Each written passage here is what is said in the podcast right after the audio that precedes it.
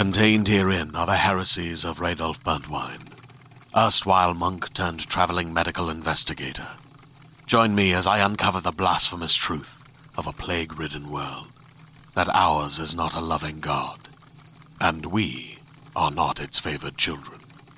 The Heresies of Radolf Burntwine, coming January 2nd, wherever podcasts are available.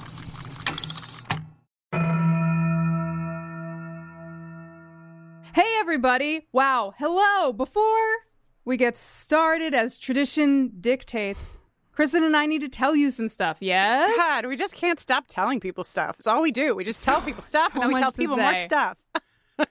Uh, yeah, the first thing that we need to tell you is all about last episode's Sexual Tension Awards. Some very strong opinions, one very strong opinion, and three uh, things lo- lost to obscurity. It's almost like one opinion lit the other opinion cigarette in this round of sexual It's- tension awards. almost just like that because wow, way back in a whole other place in fourth place it's Ben and Buffy with 3%, Charlie Weber in third place with 4 Charlie Weber and face acting in third place with 4% of the vote. Gronks and Ben in second place with 5% of the vote. this has to be the greatest uh, slab of vote a first place winner has ever taken in the history of the Sexual Tension Awards. It's Xander and Spike with 88 freaking percent of the freaking vote. Yeah, they deserved 100%. I don't know if that's the biggest chunk, actually. Emily McLongstreet, are you out there? I know that you have your math chart somewhere. Let us Yes, know. What us is the truth. largest win a win has ever winned in the Sexual Tension Award Hmm. corner? Um, congratulations, Xander and Spike. We will mail you your trophy, which is going to be shaped like a pair of Xander hands lighting a Spike Morley cigarette. You're welcome. Uh, we have a couple of events coming up, which I want to tell you about. One is uh, this Saturday, August 15th, 11 a.m. Pacific, 2 p.m. Eastern, our favorite time to do things. We are doing a buffering Zoom hangout with our $10 patrons. So come and join us. Jenny will sing some songs. I will watch Jenny sing some songs and probably dance. Yeah, there might be a, a dog named Frank. There might be a cat named Gus. There probably won't be a cat named Sam because she hates the camera, but we could try. Uh, you should join us. It's a lot of fun. Also, um, a couple Saturdays later will be the next Buffering Book Club. We are reading N.K. Jemisin's The City We Became, and I'm losing my fucking mind because it's the first time I've ever read N.K. Jemisin, and I'm just, I'm enamored. I'm in love. Uh, that is August 29th, 11 a.m. Pacific, 2 p.m. Eastern. That is for our $5 patrons and higher. We had uh, such a fantastic time last week with a new member of the buffering team, Mackenzie McDade, who facilitated our first set of anti racism reading and discussion groups. You can learn more on all of the work being done to create and maintain an anti racist base here at Buffering the Vampire Slayer at bufferingthevampireslayer.com slash just keep fighting, which is now also linked up on the top bar of the main page for you to find more readily. A few weeks ago, we posted a special episode discussing those ongoing commitments, and Mac has asked to take over our Instagram this afternoon, Wednesday, August 12th, to do an Instagram Live tackling some of the questions and feedback we've gotten. We are so excited to have Mac working with us, and you can tune in live tonight at 7 p.m. Eastern, 4 p.m. Pacific, or watch it after it posts, as it will remain on the main feed. Thank you, as always, Mac. Yes, thank you, Mac. And hey, you know, there's another person who we've been talking a whole bunch about uh, in episode, uh, and she's here with us today. Uh, Alba, Alba Daza, hello. Are you there? Are you there in Canada? Hello, yes. Hello! Hanging out here in Montreal. How's it going? People, all of our Canadian listeners are so excited uh, to have a Canadian here inside the pod. Um, we thought, you know, collectively, we've all been working together, the three of us now, um, for the last bunch of episodes. What was your first episode with us? Intervention? Is that right? yeah, I think it was intervention. And we've been talking for a minute now about having you up here uh, in the intro to like properly introduce everyone to your wonderful voice uh, and to talk a little bit about how the hell we wound up here working together. I feel like the way you came into the pod is a is a is a good story, a story worth telling. Um, so, do you want to talk a little bit about how we we went from like being Kristin and Jenny and Alba listening to the podcast to Kristin and Jenny and Alba making the podcast together? yes. Yeah. Okay, yeah. So I was a long time listener of the pod since um, 2017, I think. And you know, I was just a, a, really big fan. I was really excited to go to prom this year in April before it was canceled. Sorry. I used to, you know, go on the hangouts and I became a patron and I was listening to all the interviews. And um, after George Floyd was murdered, you know, the world took a really big shift and a lot of things started to come up. And you guys put out a statement, and there was like, a response to that statement. And I ended up joining the Scoobies of Color group on Facebook, which is specifically for Scoobies of Color. Uh, for anyone who doesn't know, and is a if you're Scooby of Color and you want to join that Facebook group, it's a really great community. There's a lot of support there. And I was inspired to send you guys an email with ideas on how I personally thought that you could make the podcast more BIPOC friendly. And I was really concerned because I saw a lot of people like on YouTube and creators just kind of doing blanket solutions. I'm doing air quotes. Um, and I was really concerned that that's that was what was going to happen with the podcast, and I really didn't want that. So, out of my own, you know, love for Buffy and love for the podcast, I decided to just like take a couple days, come up with some ideas, and construct an email that I sent to some Scoobies of Color to proofread and sent it to you guys you know, with no expectations. And then you guys emailed me back. We were so excited to get your email. Both, I mean, for, and I think that we've talked a little bit about this on the podcast, but I think that just the act of the outreach itself you know, felt like a measure of trust, a measure of hope at the very least, you know, maybe not trust. And the other piece of, of the excitement of receiving it was that I think it was like six points or something like that. in every single point, I remember, Jenny, do you remember me texting you? I was like, Jenny, this email, it's like we can do every single one of these things. Like these are all things that we're able to change, able to shift. Um, moving our moving our Patreon content and making that available for free for Black and Indigenous listeners. Um, we're we're creating. Can we say the jingle that we're creating. Uh, we're creating a white supremacy jingle um, mm-hmm, to put mm-hmm. in the mm-hmm. pod in season six, and uh, you know it was just full of of really brilliant ideas. And so we reached out to you and had a conver- an initial conversation, sort of saying that like, thank you so fucking much for writing this. Um, we can do all of this, and these are some of the ways that we might do that. But do you want to come on board? Like, can we hire you?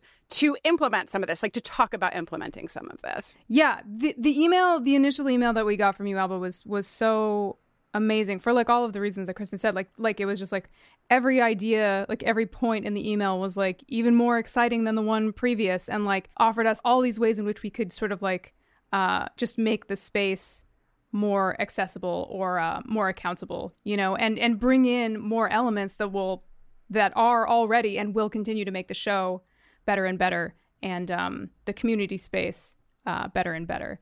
In particular, I was like really excited to have the prompt of figuring out how to go about creating a white supremacy jingle and like thinking about uh, musicians of color that I'm connected to that that I could potentially collaborate with or bring on board to to work on that. And then, um, you know, uh, like Kristin said, uh, we asked you if you would be interested in right consulting to sort of like implement some of these ideas because even though we were like looking at the ideas and thinking like, wow, these are all awesome and we can do them. Uh, that doesn't necessarily mean that we're going to have the best intuition about like what's the the most responsible way we can approach all of these things. We did a little work, um, the the four of us, me, Jenny, you, and Mac. Um, and then we learned more about what you do in your day to day. And yeah. we started talking about creative things. So, do you want to talk about that a little bit? Sure. I mean, I think it was really cool, like that second conversation that we had on the phone, just the three of us. And you were like, Do you want to like be in like work on the Facebook group? And I was like, No. Not at all. No, thank you.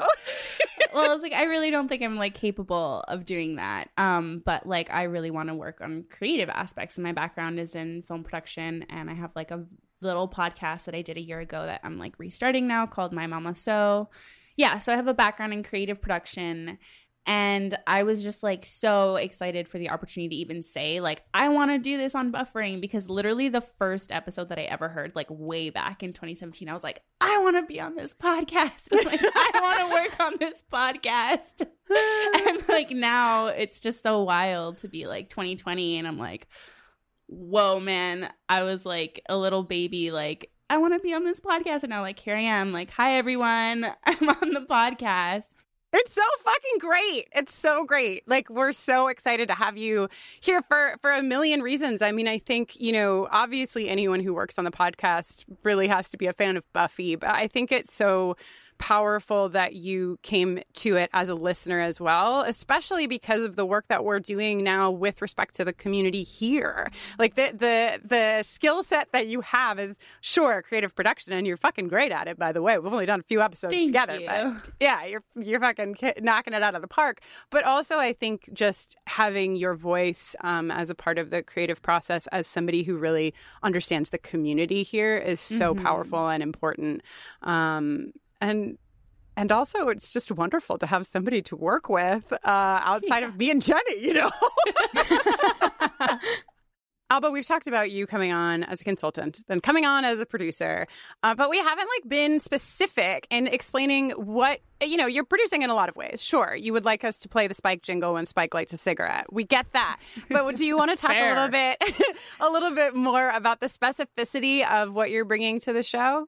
Yeah, so I think overall in an overarching capacity, I'm bringing my lived experience as a POC and my perspective as a POC fan of Buffy into the podcast. And so watching the episode through my perspective, which is not everyone's perspective, it's of course my own experience and it's not all POC perspectives, but bringing that perspective into the discussions around each episode and around the show in general. And then also trying to find places and be aware of places that we, as the three of us or the four of us, including Mac, are lacking perspective in another area and where we can bring in more perspectives and different interviews or, you know, researching the lion dance for and the dragon dance for Lunar New Year or like the importance of a gourd uh, in magic, you know, because it comes up twice. That was really a big stone we overturned. Who knew what was underneath Yeah. the gourd stone? I'll tell you what. yeah. Yeah. And you'll hear me later talking in the podcast, this episode, about uh, toys and um my own relationship to toys as a POC and and how that in, has affected my interpretation or my reading of this episode. You're also going to be in episode doing a segment um, for us uh, with somebody else. So, do you want to talk for a minute and let them know what you're bringing to the podcast directly into their Yeah. earballs just in moments? Yeah, so I had a really fantastic conversation with Kandis with a K, and she is a witch from LA. And we had just like such an interesting conversation about magic and witchcraft and kind of the practical uh, practical aspects of that and how that was implemented into the show and it, I'm just so excited for everyone to hear it because there's also just like really good pieces of wisdom in like everyday life. It's very applicable to everyone, whether you're a practicing witch or not, or whether you want to start practicing magic, and just kind of explorations on on this magical world that we live in and all these realms that we participate in. And and it was just like a really you know magical conversation I I think that uh, everybody's going to be very excited to hear both of you in the podcast. I, you're going to be real excited to meet Kandis in a little bit because she fucking rules. And I think you know, and you you just gave voice to this, but I think that what is so powerful is is that both you and Mac are bringing your perspectives, which are invaluable to us, but also this um, direction toward places where we need to find other people to also come into the fold, to also come into the conversation, and um, we're learning together. And you know, it's just it's it's just been a wonderful start. Um, we're so so happy to have you here as a voice in the podcast, um, and to see like how we grow together and what happens. You know, as we go into the next season, we're just really fucking stoked to have you here. So you know, thanks. Yeah, Yeah, I mean, thank thank, you. you. Thank you guys too for being open and for following through with your intentions. I think it says a lot. You know, I think there's a lot of things about people saying that they're going to do things or saying that they're going to change and they don't. And so I think that following through with the intention, following through with the promises that you're making to your audience is really important and sets a really good example for yeah. everyone listening. Thank you. I mean, you know, we, we are trying to take it one step at a time, you know, and commit to things that um, we can do and take those steps and you know be ready to also trip and fall and get back up again. And so um, i appreciate that. Uh, we appreciate that. Yeah absolutely. Would you like before we roll into the episode to hear the shortest email from a listener of all time that i think is a delight that was inspired by last episode Yes, please. Yeah. okay. So, um, Victor wrote in. Uh, I don't know if you remember me saying, "Oh, Spike's RV it flipped over in the desert, and then they, it's used later, and they make, um, you know, drugs in it." And I was making a crossover joke that was like not that funny, but it inspired this email, which is why you should always just try. You know, um, Victor said, "If someone, if someone was cooking drugs in Spike's RV." Do you know what they'd be making? Would it be methamphetamines? No, but that's great. that's great too. Oh. do you oh. have a guess? What? No. It would be hell meth, everyone. Oh, wow. that is much better. and much more in universe for the pod. Oh, all right. Wow. Um, I think we have introed uh, wonderfully, and and I think we should get into. Oh my god, I'm so scared. I can't believe it. It's season five, episode 21, which means that there's only one more episode of the season after this. So, you know, if you want to pause, it's fine. We understand. Uh, hold on to it. it's all just slipping through our fingers. Are we ready? yep. Yep. All right, mm-hmm. let's let's ready. do it.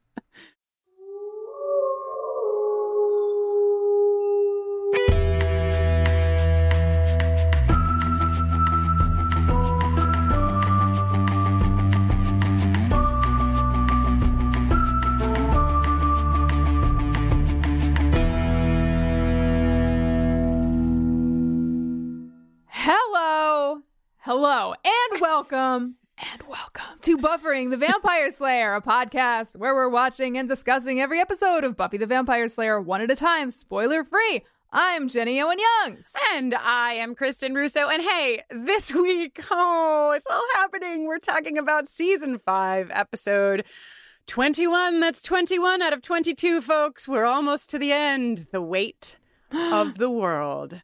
Stay tuned at the end of this podcast every other week for an original song written by Jenny, recapping the Buffy episode we are discussing. And hey, if you haven't started listening to our Angel podcast, Angel on Top, you should do it. They're about to get to that episode called No Blues Like Girls Blue. So. where, where, who wrote this? Who directed it, Jenny? Where are we? Well, The Weight of the World was written by Doug Petrie, directed by David Solomon, and originally aired on May 15th, 2001. Hey, this is the one according to IMDb where, when Buffy lapses into a catatonic state, Willow uses magic to find out why. A tug of war erupts between, literally between Glory and Ben over Dawn's ultimate fate. Well written IMDb mm-hmm. this week, giving them credit mm-hmm. where credit is due. Yeah, yeah. Um, Jenny, I want to start this episode this week by telling you that, um, you know, my job here, uh, your job too, is to like watch the episode and to, to talk about it, right? And yes. I had, I think I had like a sincerely uh, deep emotional response to where we are in the series because I could not bring myself to sit down and watch this episode. Like it wasn't like super conscious in my mind. It was just like I kept being like, "Oh, I'll do it," and then putting it off. And like even today, today when we're taping it, I was like, "I can wait another hour." And so I just sat with myself and I I was like, "Self, what's happening with you? Like why are you not?" Uh, and I think it's because I'm getting really anxious about how far along in the season and series we are that like we started this in season 1 and then we were like wow can't believe we're in season 3 and now we're like about to end season 5 and that makes me feel feelings and I think I'm resisting it. So I just wanted to be transparent totally. with everyone. Um that's what's going on. Yeah, I it's weird to be right here uh, uh, right at just about the end of season five. It's very weird. It's very weird. Also, my experience rewatching this episode was like, I had less recall of like everything that happens in this episode except like i remember the loop i wonder if like every time i rewatch the show i like get to this episode see the thumbnail of of pigtail buffy and i'm like ugh i cannot watch buffy be a child stuck in a in a loop i don't know if i can do this and then because ben's room ben has a room at glory's freaking what even? Okay, It's like it's like Okay. um what's the guy's name in in what we do in the shadows? Buffalo Bill. No. Oh, Guillermo. It's, yeah, Guillermo, it's like it's like- Guillermo's dark little cupboard under the stairs. Yes, it's like the Harry Potter Guillermo Ben uh connection there. Okay, so let me walk you through what happened previously on Buffy the Vampire Slayer. it was Glory, Glory, Glory, Glory, Glory, Glory, Ben, Glory, Glory, Ben, Glory, Glory, Glory, Giles and a javelin in his ribs. And then do you remember that Buffy took down the Byzantium general with one punch in the face? Because I didn't. Yeah, I didn't either. I needed that. I needed that recap. Um, yeah. Don't forget, Jenny, that we get the, and I'm glad that we get the last moment with Buffy, just so that in this episode, from front to back, we get two, at least two gutting moments of Buffy, because the previously on has that fucking face of hers sitting down, giving up. And Yeah. I needed a reminder. I needed a reminder to feel sad and defeated. So thank you, previously on. Hooray! so once the episode starts, the minions are making a big fuss about packing up all of Glory's stuff because what? She's gonna wear dresses in her hell dimension? This isn't her like natural form, is it? Like, what are we doing? I have a question, and it is when you are traveling interdimensionally, what is the luggage policy? Like, do you get like two, you know, a carry on, a personal item, and one up to 50 pounds? Or like, is it increased for you because it's a longer travel, more intense? Like, if anyone. I think when you're a hell god, I think the deal is it's like having a private jet. You can bring on whatever you want as long as it doesn't, you know. Um, the, the limit does not exist. yeah. Yeah. And they they, you know, since we're talking about Glory and Glory's clothing, they do a good job in this episode. First of all, Glory looks fucking hot in that black pantsuit with that little belt underneath that little cloak thing.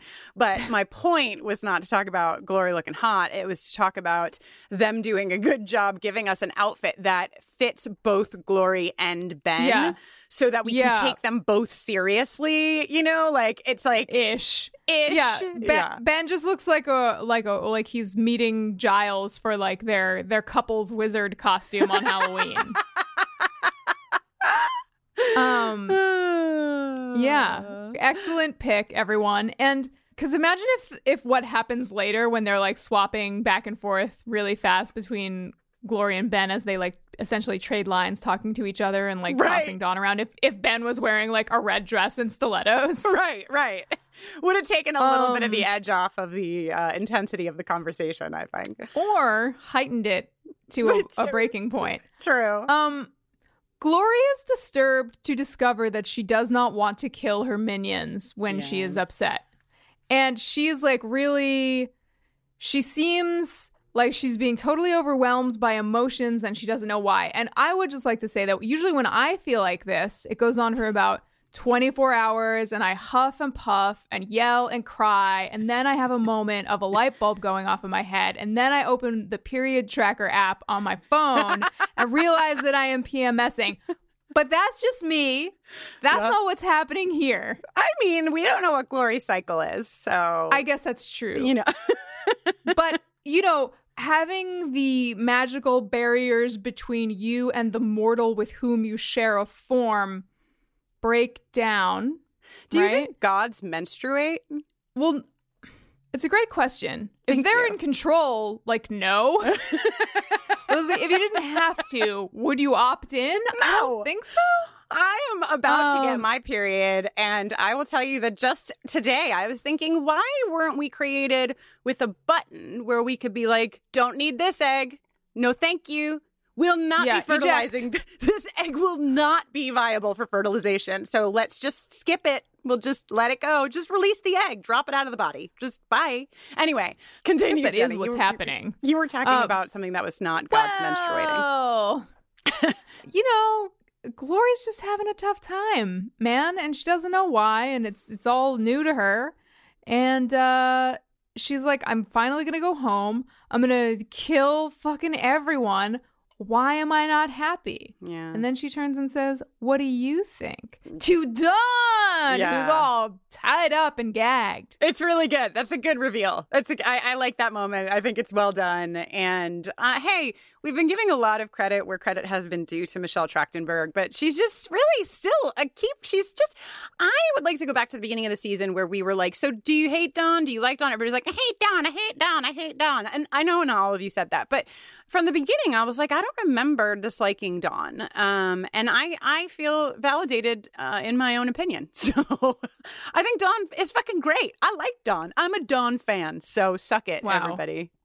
Wow. Yeah. Well, I think it's a lot easier to be a Dawn fan as an adult. Yes, yes. I mean, I have full room for all of you who were teenagers and didn't like Dawn, but I just feel like Michelle Trachtenberg does a good job. I like the vehicle that is Dawn, you know, like the character and and why the character is Sure. brought to us, and and I just I think it's good. I like it. So there. Anyway, I think she just has she bears the burden of of doing the most whining on the show, yeah, which is you know, it's not the most fun thing Sure, for but- somebody to do. yeah, yeah. That's that's fair. But I'm I But don't know. she- maybe but Michelle Trachtenberg is doing a great job. Dawn is getting the freaking job done. It's all totally under control. Speaking of getting the job done, I have incredible news. Spike, with his little hand wrappings flapping in the breeze and his long coat flowing behind him, has hot wired Ben's car, and I need a cold drink. Uh-huh.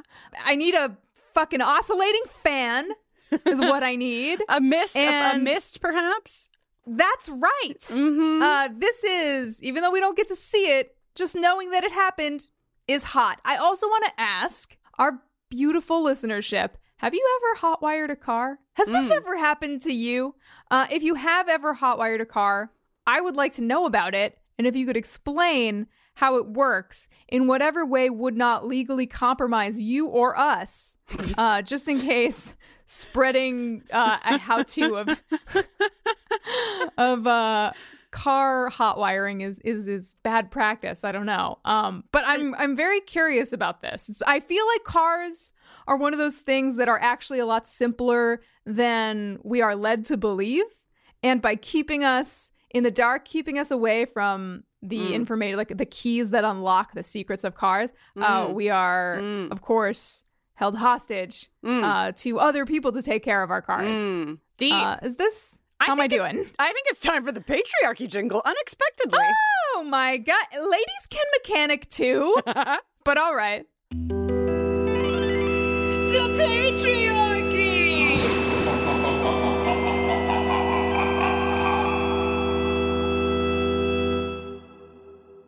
Um, yes, that was my point, Jenny. Ladies can mechanic too, and I feel like the people that are often most withheld from on knowledge about cars are women. So that's why we played the jingle because I think that I should know more about cars. And I'm actually, now that you bring up hot wiring, like I'm disappointed in myself that I haven't looked into it more. It seems like something that like I've been on the planet for almost 40 fucking years. You'd think I would have had a moment by now where I'm like, you know what I need to Google today? A YouTube Mm. video on how to hotwire a fucking car. Because is there, I mean, there's not much sexier than you being able to hotwire a fucking car. In case So- of emergency. Yeah. Anyway, we also learn, apart from all of our deep, deep attraction to um, Spike and his hot wiring, that Buffy is still not here. She's not present. Um, Xander and Willow have this like brief exchange where he's like, "Can you just try again?" Um, and you kind of think like it's it's almost like a, mi- a little misdirect. Like you kind of think Willow's going to do magic, right? But she's she's mostly just like, "Hey, Buffy, Buffy, like, are you? Uh, can you hear me? Are you in there?" And then we go to the credits. Yep. Back Okay. at the Chevron. Back at the Chevron. So there's lots of infighting going Yeah. on here with the Scoobies, trying to figure out to, what to do. Nobody really knows what's going on. Giles suggests uh, that she's that Buffy's experiencing uh, a state of catatonia. Mm-hmm. Um, Willow's uncertain about whether they should or should not move her. Xander has an Uh, amazing line uh, where he says, "I am so large with the not knowing." It's just such like a, I don't know. It's just a nice phrasing uh, to Yeah, be able, to, yeah. be to be saying like I just I don't know. You know, it's a nicer way to say that. So, yeah. Um, and Spike uh, resorts to violence. Um, Classic Spike. classic Spike. He, you know, and I mean, like again, I think that uh, his mentality of like she's the slayer, so you just have to like trigger her fighting instinct to bring her back. It's not off the map. I think it, I think that like it was worth a shot, literally. Yeah. Um, but it doesn't. Uh, it doesn't work. And then our boyfriends start tussling.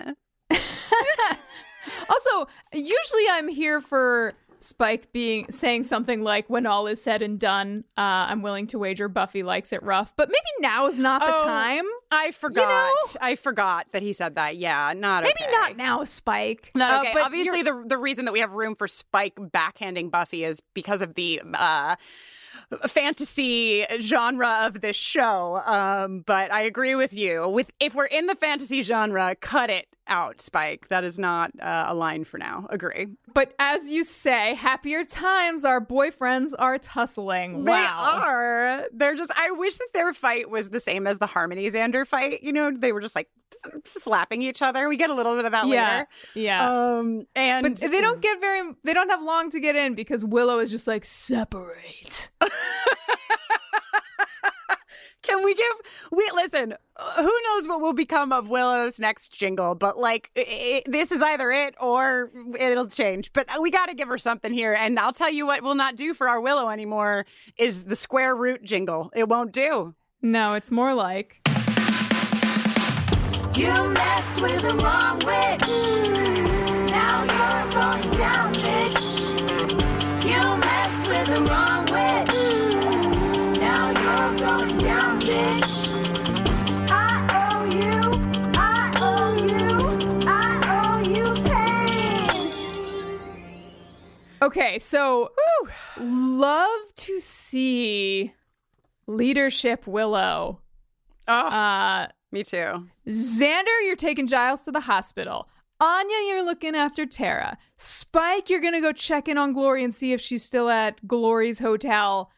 and don't even think about veering from this plan and looking for payback, or I will kick your butt. Mm-hmm. And Willow says she's gonna help Buffy. Wonder what that's gonna look like. Mm, me too.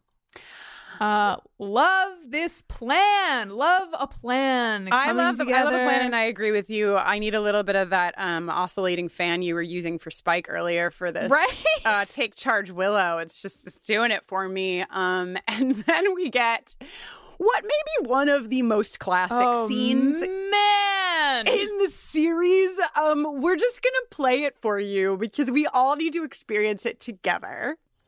Uh, Will? Now, uh, don't turn me into a horned toad for asking, but what if we come across Ben?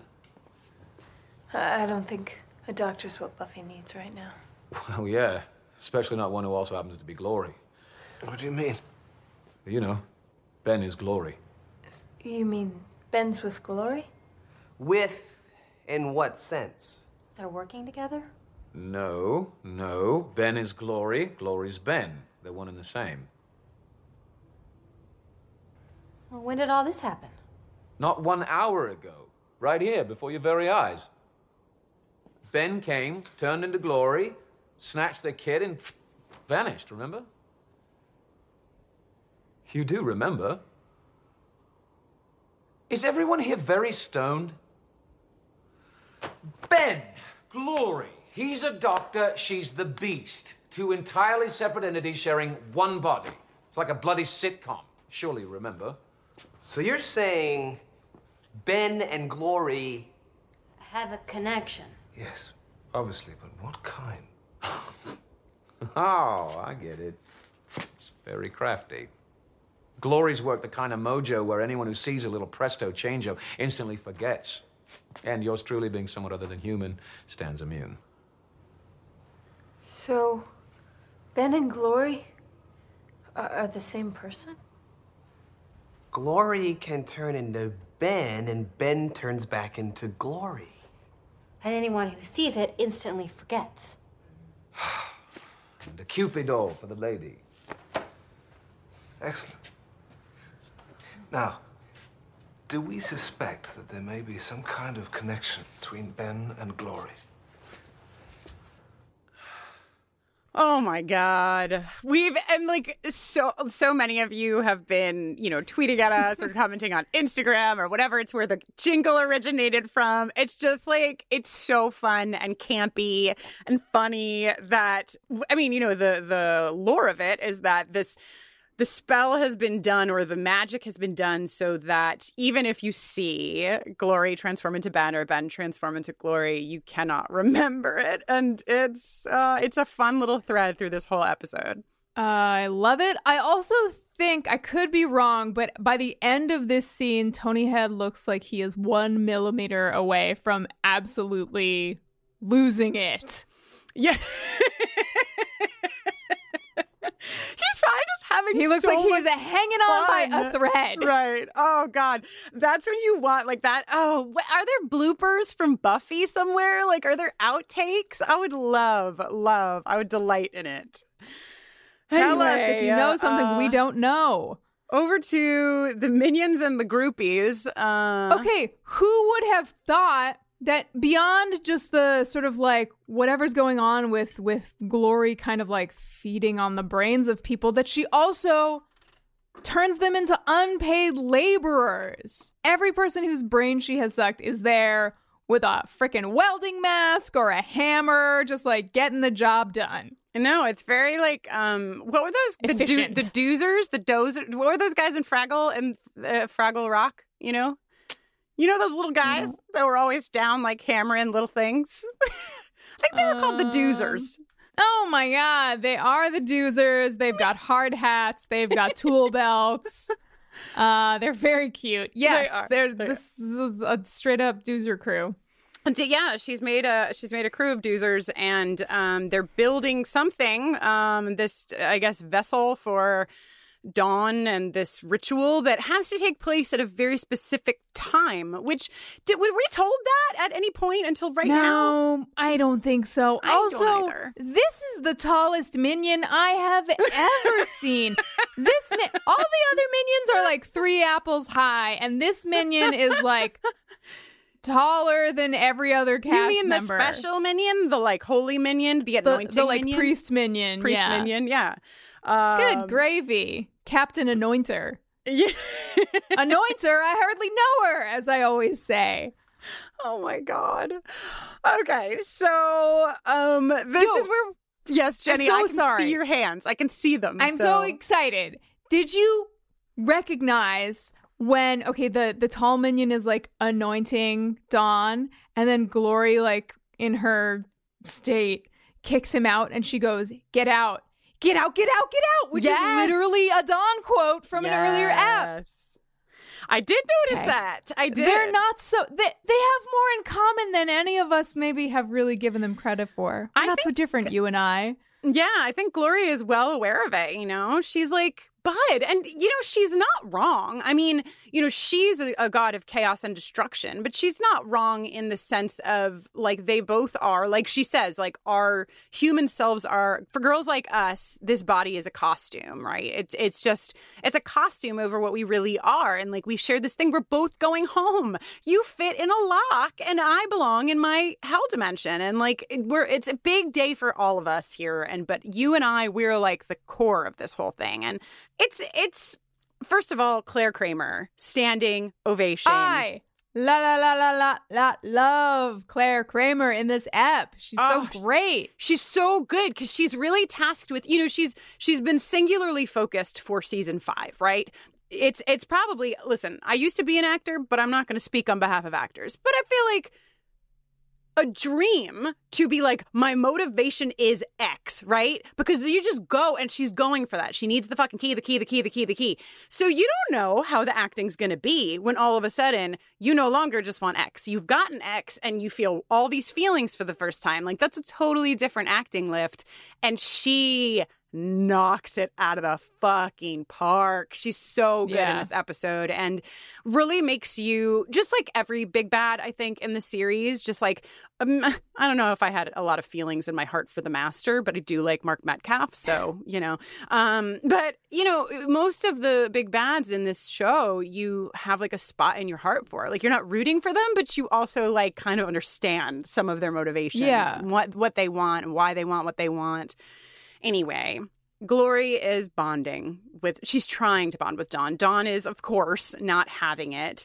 Um and she's also really vulnerable, you know, and and that's like back to sort of reminds me of back at the dining table when Buffy was like, "Hey, they could take you away from me." When you all of a sudden like saw this little kid face, it's like Dawn's really there for the majority of this episode of just like terrified, too terrified to be sarcastic, too terrified to joke, too terrified to say she's going to fight back. She's just in a place where she's like, "I want to go home. Please don't do this." Um and hmm Clare Kramer is like, "What is this horrible thing that I feel? What is this? Fe- what is this nagging feeling?" And Dawn's like, mm, "That's called guilt, buddy, uh, and that's what humans feel." And you know, to Glory's credit, she's like, "How do you people fucking do this? How do you walk around?" Amazing question that we are all know. asking ourselves. Yeah, it's. Not, yeah, it's not an easy task um, at all. We'll come back to like more on this conversation too because they're going to get deeper into it. But this is the beginning, and this is also like you know we hear her say like your blood is the key to the key. It's always blood. It's always blood, right? I mean, when is it anything else? Which goes back to the question of do Mhm. gods menstruate? You know what I mean? Like maybe they do because blood Hmm. Like blood's important. Um anyway, she says, "Tomorrow you bleed, little girl." Uh beautiful line delivery. And then we go to this scene at Xander's um that begins with Anya and Tara and Willow and you know, we've already given Anya credit and acknowledgement for the fact that she's learning uh, how to be uh, a compassionate person, a person. Speaking of, like, this is like another thread of the same thing: the human. What makes you human? What um, what qualities make you human? Uh, these feelings, and so Anya is, you know, Glory's trying to shrug off all this horrible shit, and Anya is trying to learn, like, hmm, what is this, and how do I operate with it? Um, and she's come Yeah. a long way. I love the juxtaposition of, you know, Willow saying like "Wish me luck," and Anya's like, "Good luck." Yes, In the in a way with that she like learned how to do it in a book or something. Mhm. And then once Willow like walks away and like goes into the room to do it, like kind of even like maybe without even necessarily realizing what she's doing, Anya's just like, "Good luck," like Yeah. very earnestly, kind of like under her breath. yes, Um, I love that. Yeah, me too. Because it's it underlines that, right? It's like she is learning because she just did it. She didn't even mean to do it. She did it. She said, "Good yeah, luck." yeah, you know? yeah, Yeah, Wow. yeah. okay, so we have a we have a lot of like big things to talk about in this episode. Um, but and one of them is the state that Buffy is in, and we're we're gonna get there. Yes, Jenny, what is it? Oh, sorry. I thought when you said we have big things to talk about, I thought you were going to say, like, for example, the fact that there's an old timey welding poster hung over Xander and Anya's bed. Yeah, what? is it Xander and Anya's bed? Has Anya moved in? I'm not sure that that It's is- like, even if Anya still has her place, that's Xander and Anya's bed. yeah, Anya has Anya's much- bed, and then she co owns a bed with Xander. This room is very is done very well for like a Xander who has a job and some income now, but is still like in Right. his low twenties. He's like, who but- am I? yeah, I love Um, welding. you know, he's got like some fancy lamp that he's probably so excited that he that he bought, and he's like, "Look at my beautiful room." Um, but that aside, no, the big things that I was was talking about. Um, one is the fact that Buffy is in this sort of catatonic state, and so Jenny and I are going to talk a little bit about that uh, deeper into the episode. But the other thing, and we've been. I don't know if you remember us trying to uh, conjure a witch, if you will, um, but we put a we put a call out to the universe because like Willow is just shouting things, shatter, mirror shatter, separate, things separate. She's fighting God. She's fucking now she's going into the mind of her best friend to find her and bring her out. Um, even Giles in this episode is like, whoa, whoa, whoa, whoa, whoa, right? Like, this is some fucking advanced ass shit. And I gotta say, she makes it all look very easy. I mean, this f- spell especially, right? She doesn't. There's no incantation. There's nothing. She, I think, she lights a candle and she sits down, and there she is. And so Jenny and I, you know, uh, we have our limitations of what we can speak to and what we cannot. And um, hey, we found a witch, didn't we, Jenny? Would it be indelicate to ask which witch? I'll tell you what, a lot of you, a lot of our witch listenership wrote in with some incredible, and so I, I would encourage you to listen to our mailbag this season because it's going to be full of some uh, additional witch feedback. But we mentioned in the intro Kandis, and we have a conversation between. This is really exciting because it's uh, Kandis and our new producer Alba. They're in conversation, and they're going to talk just a little bit about um, both Kandis and her history as a witch and her history with the show, and um, you know maybe what she thinks about some of the witchcraft happening in this episode. So, thank you so much, Kandis, for being on this segment with us and talking about witchcraft. We're so excited to have you on the show. Thank you so much for having me. I'm so excited to be here. A little bit about me I'm from New York originally, um, moved to Georgia when I was 11, moved to Philly when I was, what, 20 something. And so I've kind of lived all over the East Coast and I've been in LA for six years. And I started identifying as a witch probably around 2010 when I moved to Philly because there was a lot of witchy stuff going on in Philly. There's a lot of spirits and a lot of history there. But I would say that um, being a witch is probably something that's been going on my entire life. Um, starting out with dreams and really not having language to talk about certain things. And I think when I finally understood the word witch, I had a strong identification with it. It just felt right for me. Can you tell me a little bit more about the dreams and what you mean by that? Yeah, so ever since I was little, I've had really vivid dreams and um, even like prophetic dreams, kind of prophetic feelings, you know, like kind of an intuition that I've been able to kind of develop over my life. Um, but it started off when I was really young. I think my mom told me about a dream I had when I was four years old about being in the sky with Michael, which is an archangel. And um, I just feel like you know, no kid is making that up. And then I remember one time um, my grandmother actually was attacked and I was supposed to be going to sleep and I just kept saying like I can't sleep, something's wrong. I can't, you know, I was just really restless and like 5 minutes later we got the call saying like we needed to come and check on my grandmother because she was like mugged or something. So just those things I remember from childhood being um, very strong with my intuition the thing that kind of pushed me over the edge into the spirituality aspect of life is um, when my grandfathers passed away. So there was this weird thing that I kept noticing that when I would be around someone and then they would die like a few days later. So my grandfather took me on a cruise to celebrate me graduating college um, back in 2009. And then when we got back, he got really sick and we went to visit him, you know, and then with in a matter of days he had passed away. And then in 2010, my other grandfather, who's in New York, uh, we, I went to visit my family there, and he had just gotten out of the hospital, and they were like, "Well, you you know, you have a clean bill of health." I think I left New York on a Tuesday or something, and Friday he had passed away. I was reading a book about these people in Guatemala and how the how the wife kept sleeping when she was at the like resort or you know the place that they were staying. And it was because someone was sick in another room and they were like transitioning. And so she basically was helping them transitioning by like going into the astral world and sleeping near them as they like were processing.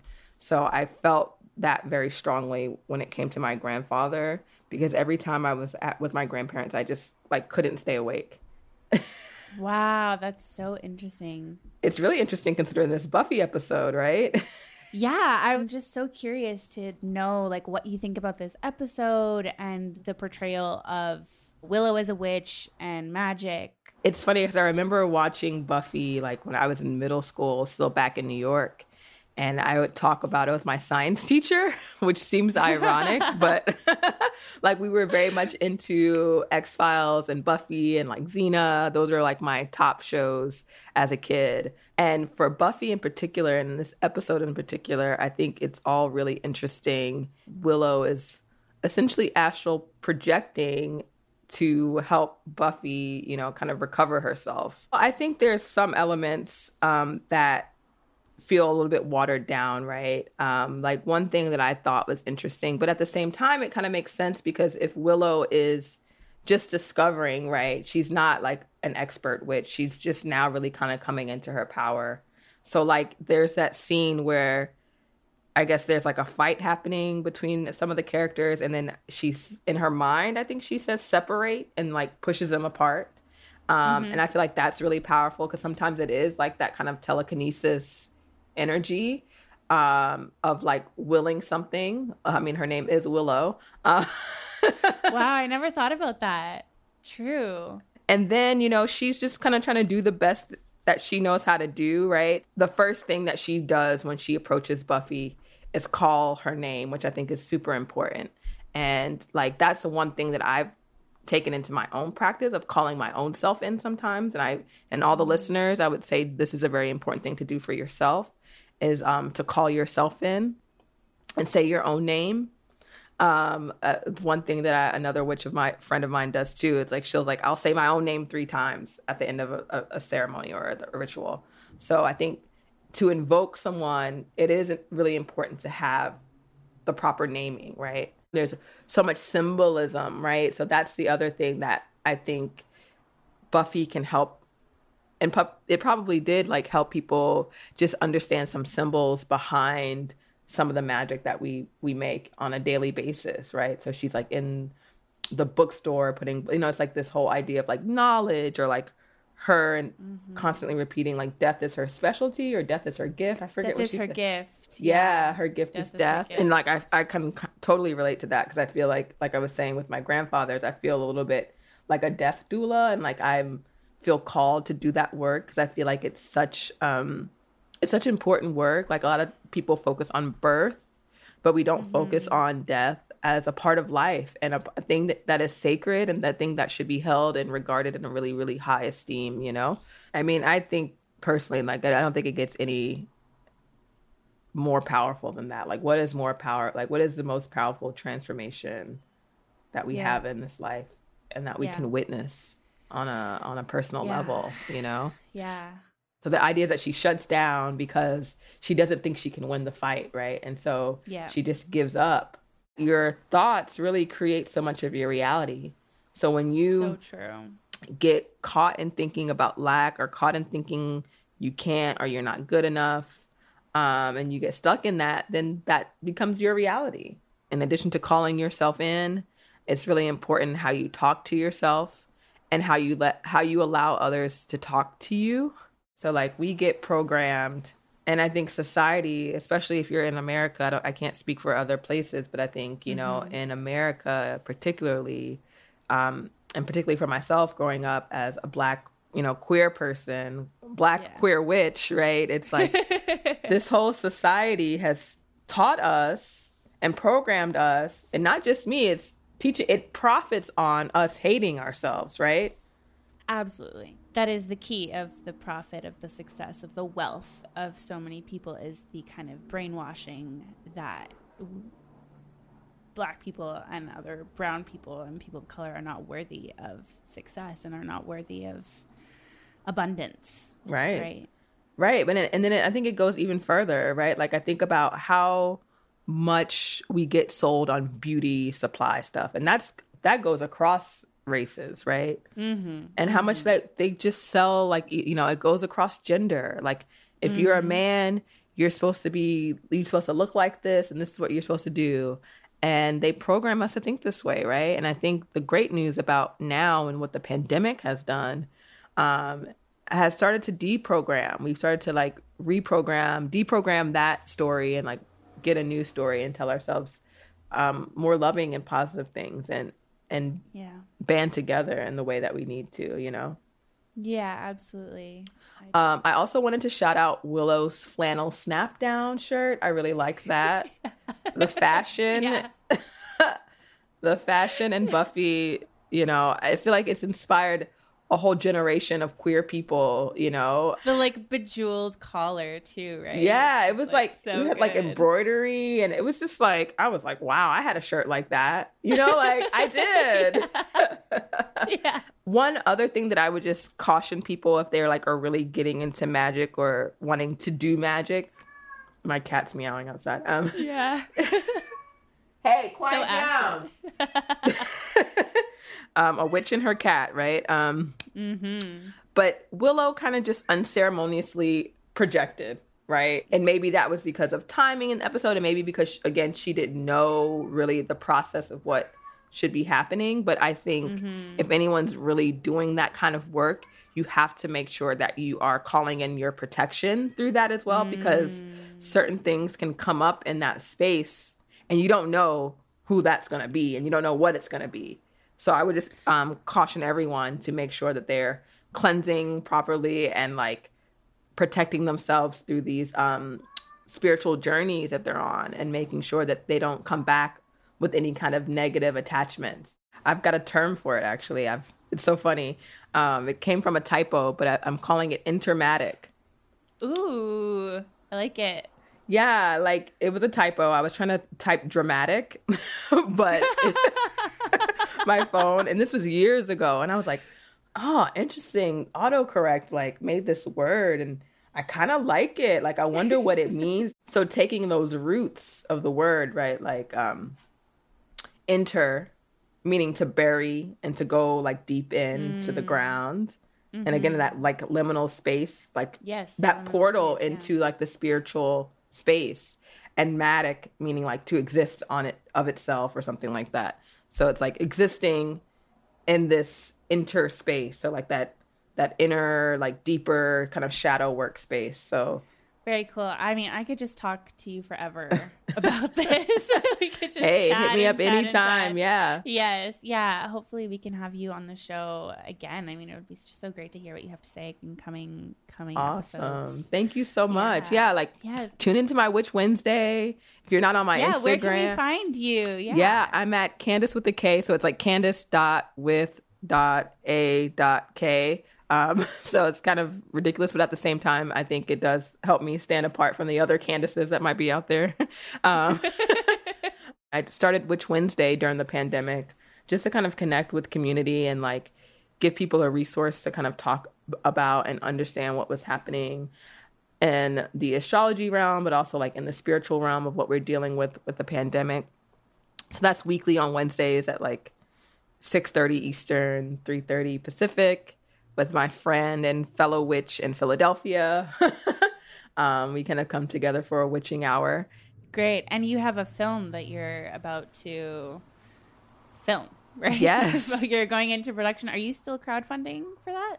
Yes. Okay. So thank you for asking about that because one, I will say my company, I had to form a company in order to like make this film. My film company is named Intermatic, which I'm so excited about. Um, you know, it's like those things that you just hold on to that come back. We are still crowdfunding. We are going into production on August 20th, which is like so soon. Right now, and for the rest of August, everything that we raise, we are splitting proceeds with the Lebanon crisis. And so if you donate, you know, whatever you donate, I'm donating half to help rebuild Beirut right now um, and for the rest of the month. So it's a really good time to donate if you feel interested to do that. So, you know, you can do double good. Great. Amazing. And you can find the link to that on your Instagram as well. yeah, right? everything, all the links are in my bio on Instagram. Um, we've got a great GoFundMe campaign. That's where like all the major updates are happening. And then I kind of siphon that out into Instagram. But um, yeah, check me out. And thank you all so much at Buffering the Vampire Slayer. It's so Yeah. cool. I'm so like Thank excited you so much for this. coming on. Yeah, thank you so much. Oh my gosh. Fucking Hell. Yeah. Can you even? Can you even? I cannot. I know. I and don't cannot ask me to. Damn it. Kandis with a K. I'll tell you what. Um, I had the pleasure, like when we got on our first call to talk about this segment, I was just like, "Yep." You know when you know, you just know. I knew. so thank you, Alba. Thank you, Kandis. Uh, Kandis, I hope that we get to hear more from you on witchcraft, if if there's any more in the in the show. You know, I mean, I don't know. I don't know what's gonna. Who can say Who if there can will say? be more witchcraft? Who can say? Not- you can uh, learn, you of course, learn more about where to follow uh, Kandis and, of course, Alba, who you've been hearing about for a few episodes now, in our show notes today. Uh, yes, thank you both again. Cut to Willow inside Buffy's head, inside the Summers family home in Los Angeles. You can tell because there's art everywhere, you know, from the gallery. And uh there's sort of like a fake Rothko. There's a lot of sculpture. Uh The every colors- room is like a a bright pastel, like Yes. a really like sunny light pastel This- color. This is the 80s, right? And so, like, this is just to bring you all back, those of you who were with us in the 80s, um, and bring you there if you did not exist. Um, this was a time in which many households had um, toilet paper that was the color of their bathroom tile. So, oh yeah, remember that Remember shit? that? Remember that? Yeah. You know what I remembered the other day? This is a 90s thing, but I just have to say it out loud. Do you remember cars with automatic seatbelts? Where you close the door and the seatbelt was like, yeah. okay. Anyway, um, the colors of the Summers home here are very well done in terms of placing us in the 80s, I think. Uh, Yeah. So We see a little girl with pigtails and some uh, era appropriate bangs. and she says, Hi, Willow. And Willow says, Hello, Buffy. Bum, And we're like, bum, bum. And It's like, who else could it have been? Spike. But yeah, he swings by Glory headquarters. And this is where we get to obviously everything has been cleared out. And this is where we see Ben's little serial killer room. so Uh I just I need the spin-off series called Glory is Ben. Ben is Glory because I want to understand. I want to see Ben. What do the minions do? Where do the minions go when Ben is Ben and he comes home? Well, I don't understand what's happening here. Well, I mean, we've seen the minions interacting with Ben, and they just seem like little tryhards. They're just like, "Hello." so is that when they're watching you The surely Right? you love Glory too, right? Yeah, they're all watching The Price is Right to, uh, all together after a long shift at the hospital. Ben cracks open a beer. The minions drink their uh, porridge or whatever, and uh, you know, they hang. Yeah. Also, wait a minute. How going back to our earlier wonderings about like when Ben was a baby, Yeah. did a baby turn into an adult woman and then back again? Uh similarly, how did Ben come to be living here? Like it's just all very mysterious. Yeah, and uh, a lot of people wrote into us actually about that and said um, that they think that perhaps like Ben was chosen as the baby to have uh, switched bodies with Glory, but that probably it was not until Glory's power built up strong enough to actually use that body, um, taking away some of our Oh. humor, but bringing probably what is the truth to the Some- situation. What would pass for logic in this universe? Um, uh, yeah, but a lot of questions. Um, what I was going to say is that Spike does something that I have always wanted to do. Uh, so I, I, um, I'm a former smoker, and every once in a while I have a cigarette. Okay, I admit it. D- d- deal with it. And uh, there's nothing about like walking into like an abandoned place where you're trying to look for something and pulling out a fucking cigarette in somebody else's house, but they're not there, and you just light your. It's fucking good. It's good. I like It it. enhances the mystery, improves your eyesight by 20% for 60 seconds. Um, but don't smoke. It's bad. Yes, agree. Except for sometimes if you're me. okay, so um back into the dream or I guess I don't know what we would call this. I mean it, it is maybe this is a, a moment to talk about some research that we did together with Alba on um grief and because Buffy is listen first of all, the girl is the Slayer, right? She's lost a lot. She sent her boy. I don't know if you remember. She sent her boyfriend to hell. I don't know if you remember. She stabbed her girlfriend in the stomach, put her into a coma. I don't know if you remember. She ran after Riley's helicopter, but then it took off too fast. I don't. At While any we're running down the opportunity you have to bring Riley into the fucking That's right. Yes. If you ask any Buffy fan the three biggest losses uh, Buffy suffers, they will say. um, but I mean, for but- fuck's sake, she just lost her mother. Right. She she so she's uh, accustomed, weathered, if you will, like many many losses in her history, and um has has grief on her shoulders. Speaking of the weight of the world, all the time, but she has just lost her mother in conjunction with learning that her sister is actually a mystical key and people are after her, right? So the moment when Dawn gets taken, especially in this greater context that, you know, to to sort of wrap up this whole episode, um, we learned that Buffy is is in this state for, for various reasons. And one of them is that she feels directly responsible for Dawn's death, even though Dawn is not dead. Um, but but all that aside, she's grieving and we did some research right? So grief. I'm, I'm just gonna like read you is it okay if i read a couple of things jenny? I am Jenny Owen Youngs, and I approved this reading. because I, I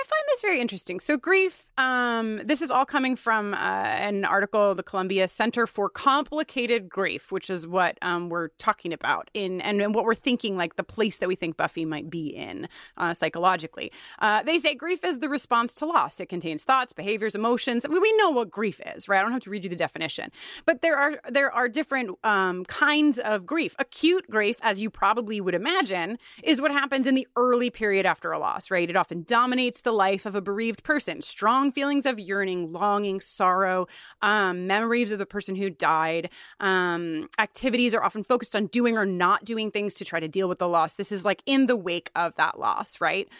The idea, according to this article, is that you're moving to a place in grief to integrated grief because you're always grieving, right? The grief doesn't go away. You don't get over grief, right? It just changes its form. And so you're you're moving, according again to this article, to a place of integrated grief, which is the lasting form of grief. So that's where loss-related thoughts, feelings, and behaviors are integrated into a bereaved person's ongoing functioning. Grief has a place in the person's life, but it doesn't dominate it.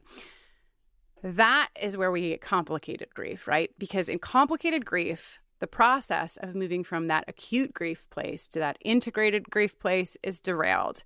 And when you are in a place of complicated grief, it's this persistent form of intense grief and it can manifest in many different um they refer to it in this article as like dysfunctional behaviors i don't know how i personally feel about like those psychologized terms i think there's like a lot to the word dysfunctional uh that i Mhm. would like to like raise a little flag on but i do think that at least in the hey uh we're not doctors uh caveat by the way, we're not doctors. We just read things and talk about them. Subtitle of the pod. Yeah, hey, we're not doctors. A Buffy the Vampire Slayer podcast.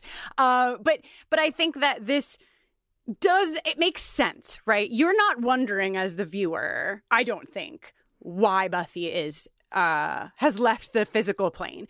You don't have to wonder that. You don't have to ask that. I mean, she has lost so much so repeatedly um that even without all of the pieces that we're going to get folded in over this episode and and because there's more to it once we get inside of her head, just her saying fuck it and and leaving makes complete sense. Um, she is overloaded with loss and grief.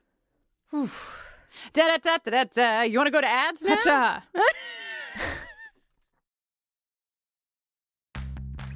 Are you ready to shop? Rakuten's Big Give Week is back. Get 15% back at hundreds of stores, and it's all happening this week, May 6th to May 13th. It's the perfect time to shop for everything on your list for spring and summer, like clothing, outdoor gear, and travel. I know I'm using this week to stock up on some warmer weather essentials at Ray-Ban and Ulta, and I love that Rakuten even helps me save on travel at sites like Hotels.com. Rakuten really is the best way to shop, and you can save even more by stacking cash back on top of deals. Plus, during Big Give Week, that cash back is bigger than ever. With Rakuten, membership is free, and when you sign up and shop today, you get an extra 10% cashback boost. That's an extra 10% cashback on top of the 15% cashback. You won't see higher cashback rates than these. Go to Rakuten.com or download the Rakuten app. R A K U T E N. Shoppers get it.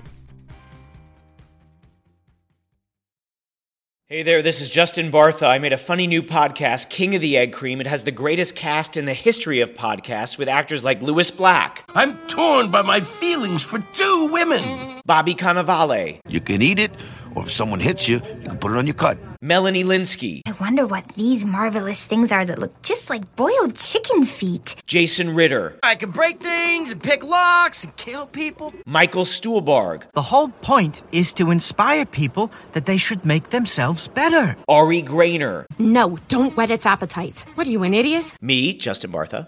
That's not just any egg cream, that's a Lemke's special. And all narrated by the hilarious Richard Kind. This is the story of Harry Dalowitz and how he rose from nothing to become New York's King of the Egg Cream. So if you like funny true stories, come listen to King of the Egg Cream, available wherever you get your podcasts. Okay, so thank you for going on that dive into complicated grief with with us. Uh, it felt important to bring into the conversation. There's a lot happening in this dream. Is it even a dream? Right. Like, what do we I- call it? Right? This arrested state, like whatever's going on here, this loop, Buffy's loop. Yeah, Right. Buffy's loop. That's good. I think we can call it the loop, right? There's um and Willow's following it. Willow's in there, Willow's on the loop. We're seeing, of course, this first scene in the house. We get fucking fuck ass, Mr. Summers. Fuck you. I hate you. Fucking- Go fucking away. fuck ass. Yeah, that's His- right. his Fucking fu- Christian his name, yes, of course. IMDb. You look up that actor. It says he plays fucking fuck ass. Okay. Summers. all right. All right. Well, happier times. Yes. Uh, Joyce and Hank. Mhm. Um, and oh, Joyce and her hair's so shiny. And um, I I think it's interesting to me. Like it really stuck out to me here that you know Willow says, "Buffy, what are you doing here?" And Buffy says, "I like it here." She says that a few times. Yeah. That it's like, yeah, if you were enduring trauma after trauma and loss after loss, like right, this right. is exactly where you would want to go to like a safe place. Your family is still one cohesive unit, Mhm. and Dawn has come home from from the hospital, and little Buffy asks Joyce if she can take care of Dawn. First, she like- says she wants to be the baby. Well, yeah, right. Which, like, I might just She feel does. like Understandable. Buffy, yeah, as a Buffy character point, especially, you know, like she's even when Dawn entered the picture again now as the key, like her instinctual response, which makes sense, was like, man, now like I don't even get this. I don't even get to be like the point of focus here in this family. Um, but then she does. She gets to this place of I want to take care of her. Um, I could take care of her. And then we cut to the first time we see her put the book on the shelf. And I think, you know, this is done. Um, I think the reason that I keep saying a dream, it's a dream, is because it, it's done so fucking well, very similarly to how so many of the dream sequences in this show are done. Um, Totally. And and and you know i think for our purposes of talking about it we know we know right? But you don't know when you're first watching this. You see her put the book on the shelf. You see the fire. You know just by seeing the fire that this is a reference that they're in the desert. This is from um the the quest that she just went on. What are you laughing about Jen? I love I love when it cuts to the bonfire and Willow's just like, okay. I actually love uh, later when we go back to the desert and um, Willow sees Sineya and she's like, "Oh, you're the first Slayer who tried to kill us in our dreams. How have you been?" Just like very Willow, right? Of like whatever. Yeah. Anyway, we know and i think i think we can talk about it from this perspective that that the loop that buffy is on is related to this book. And i think it's such a powerful reveal when we get there in the episode. Um i remember I, you know me i don't remember anything but i remember watching this for the first time because I never th- really thought about the book on the shelf. Like I saw it, but like I didn't put that much stock in it. And and then like all of a sudden she says, both Buffy say, I'm skipping ahead, but that this is the moment where I gave up. And we'll get there. We'll talk about it a lot, right? And of of course it has to be because look at every other thing it's in between. You know, like Right. this scene it seems so innocuous and and so mm-hmm. quotidian. Wow, fancy word yeah, alert. words from fast food bread bowl restaurants. it's fine. Um, it's just like the only thing. It's like one of these things is not like the other, except it is Mhm. because it's a big moment. We just don't know why yet. Yes, exactly. Um, just so well. I mean, really, again, I, I beg of you to tell me any show that does uh, dream sequences or whatever you would call the loop sequence, anything. I- I- It's just I don't. I've never seen it done as well. It's it's very powerful. Anyhow, we come out of the loop um, and we go to the hospital. so this. Hospital scene is so short and so delightful. The first fucking Yeah. thing that happens is Xander d- doing nothing wrong, and and you can fucking pull that recording out because I don't say that often. But, but Xander's literally just like, "How you doing, man?" And Giles says, "It only hurts when I answer pointless questions." It's Dude, so I know that you just got javelined in your torso, but like this is uncalled for. so Where is this venom when Xander does something shitty and nobody calls him on it? But oh my god, it just and like Nicholas Brendon's fucking face, like his his response is so good. It's just because he looks, he almost like looks at the camera. You know, he's like, "The fuck was that about?" um. Uh, okay, we get important info. Giles just in passing almost is like, oh wow, that's like some really advanced shit Willow's doing. Then we see Spike stealing stuff off the hospital supply cart. What is Same. he stealing? Same. What's he stealing? Maybe bandages for his hands that got maybe fucked up in the RV. Maybe some blood bags. Maybe he's, maybe he found a little blood bag cart. They're not carting blood or you like the hotel, like yeah. Yeah. and then we leave a little packet, like a little hotel-sized packet of blood on your pillow. He's just like grabbing a fistful of those and stuffing his oh, pockets. that just made me think of how cute and boutiquey a vampire hotel could be. um okay so we get like a little cursory information right? All the patients in like the psychiatric unit are gone right? All the beds are empty. We know why because we've been watching the show. Um spike right spike is stealing shit then they see spike and in this shot is so brilliant. It's We've seen this shot before, Jenny, but not with Spike. Do you remember the vampire With we saw- Harmony. Yes, with Harmony. It's so beautiful. There's a non no smoking sign right behind Spike, and he fucking pulls out a cigarette and lights it. And at the uh, request of the wonderful Alba, uh, and just for the obvious reason, Decency's sake. let's uh, give it the Spike jingle. Spike, I love you. Spike, so dreamy. Spike, your trench coat.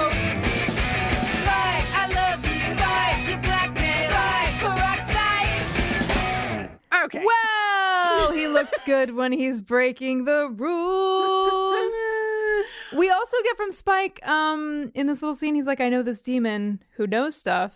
His name is Joel Grey. He was in the original cast of Cabaret and the original cast of Wicked. And he happens to be in town and be really plugged into all the demonic goings on. So I'm gonna swing by his place and ask some questions. Um, I will say that I think that Joel Grey, like, I think they could have written this character into Buffy the Vampire Slayer as Joel Grey. Like, I would believe if Joel Grey also had like uh, like powers of the universe inside of his Oh, hell yeah. self, right?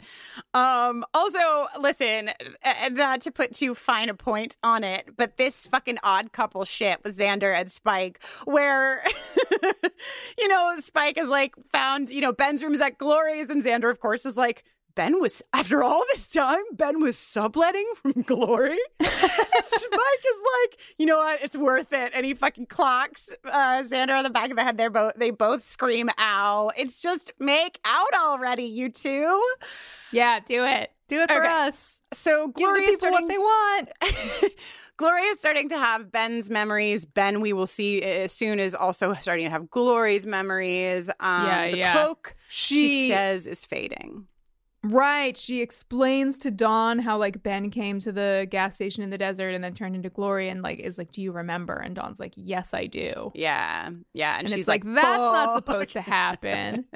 uh Glory implores the the tall minion, please, please remove Ben from me by any means mm-hmm. uh, at your disposal. But he says this is the price. This is her personal cost for what she's about she- to do. she has a little bit of a tantrum, you know. Glory likes to get her way. I imagine most gods do. And she's like, Gods don't pay, and we're doing this now. And they're like, uh, lady, um, excuse me, uh, that's not how it works. If you kill the girl now, you're never going home. Um but before we get that, we get a little loop. We go back to the loop, right? We go to the desert. We see Sanea. Willow hears. I'm saying Sanea, but really hears the um, guide of, of Buffy's vision quest say, "Death is your gift." Um, we see the book. on the Willow's like, shelf. wait, death is her what? Right. uh, we see the book go back on the shelf, and then we go to the Summers house, and she's walking down the hallway. So we've stacked on the loop now, but we cut back out of it.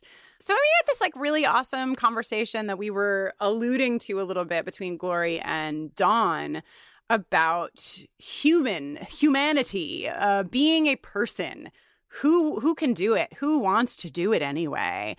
And I think two things that I want to talk about in this scene. One is I just want to play the line from Glory. I'm crazy. Honey, I'm the original one eyed chicklet in the kingdom of the blind. Just like, what? Glory, what? Um, uh, yeah, you know, she's like, I guess she's sort of just saying like she's the only person who's willing to admit that Yes. that existence is bananas, Right, And right. like, you know, and she how says and why.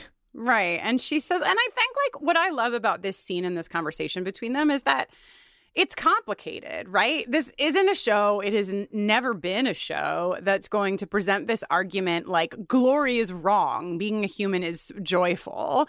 Uh, nor is it going to present this conversation as though glory is right, because there's so much to being a human, and its richness cannot be described in uh, mere sentences, right? She even Glory even makes reference to poets, right? Like this this is Uh-huh. complex and it isn't something that Dawn can answer and it's not something that Glory will be able to answer. And you know, the fucking dig in twist of the knife is that she says, "Do you know anybody who can handle it?" And Dawn says, "Buffy."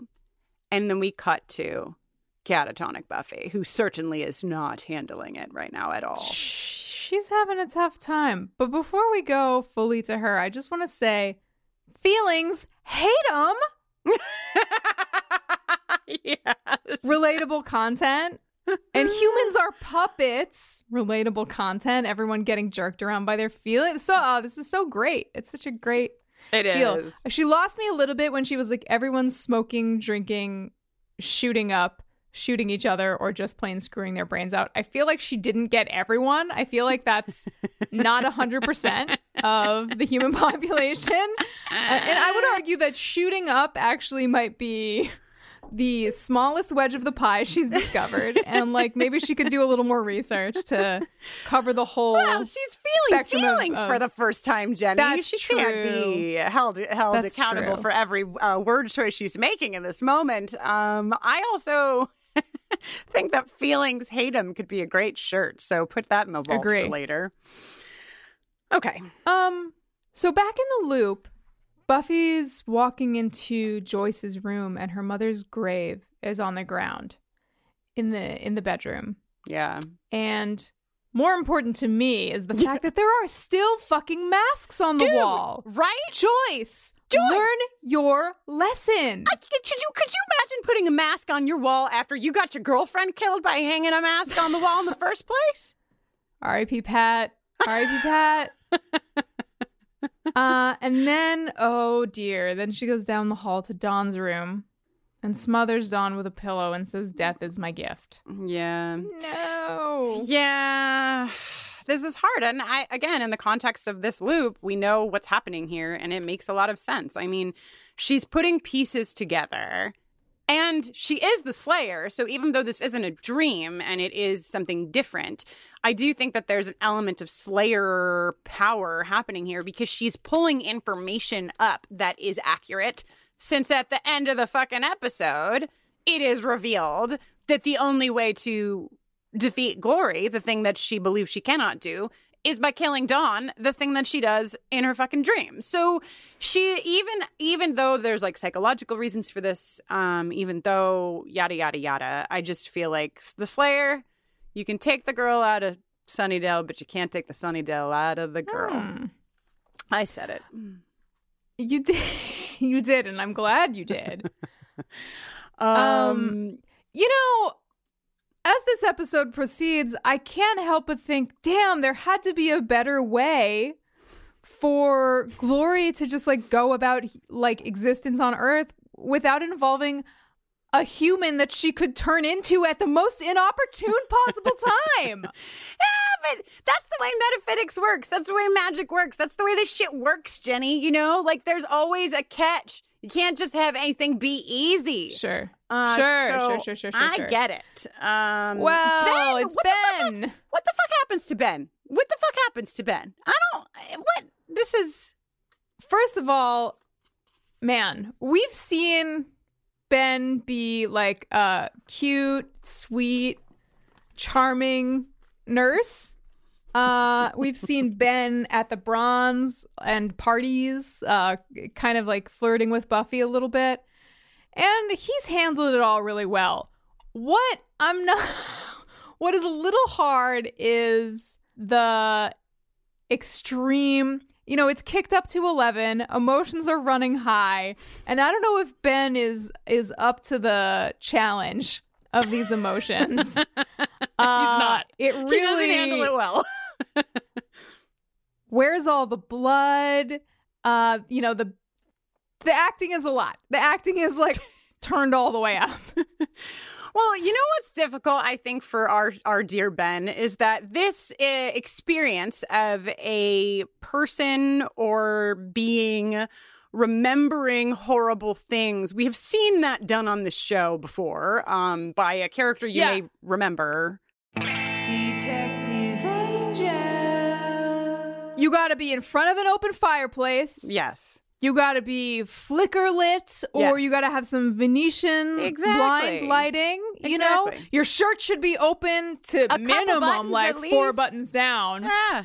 Uh, you know, you should be surrounded by the finest velvets Mhm. and um And all the art you've guy's collected over the last brocade. 200 years. You know, he doesn't have all the Hmm? tools. He's just got a little brocade. He doesn't have any velvet. It's no true. flame. He's got.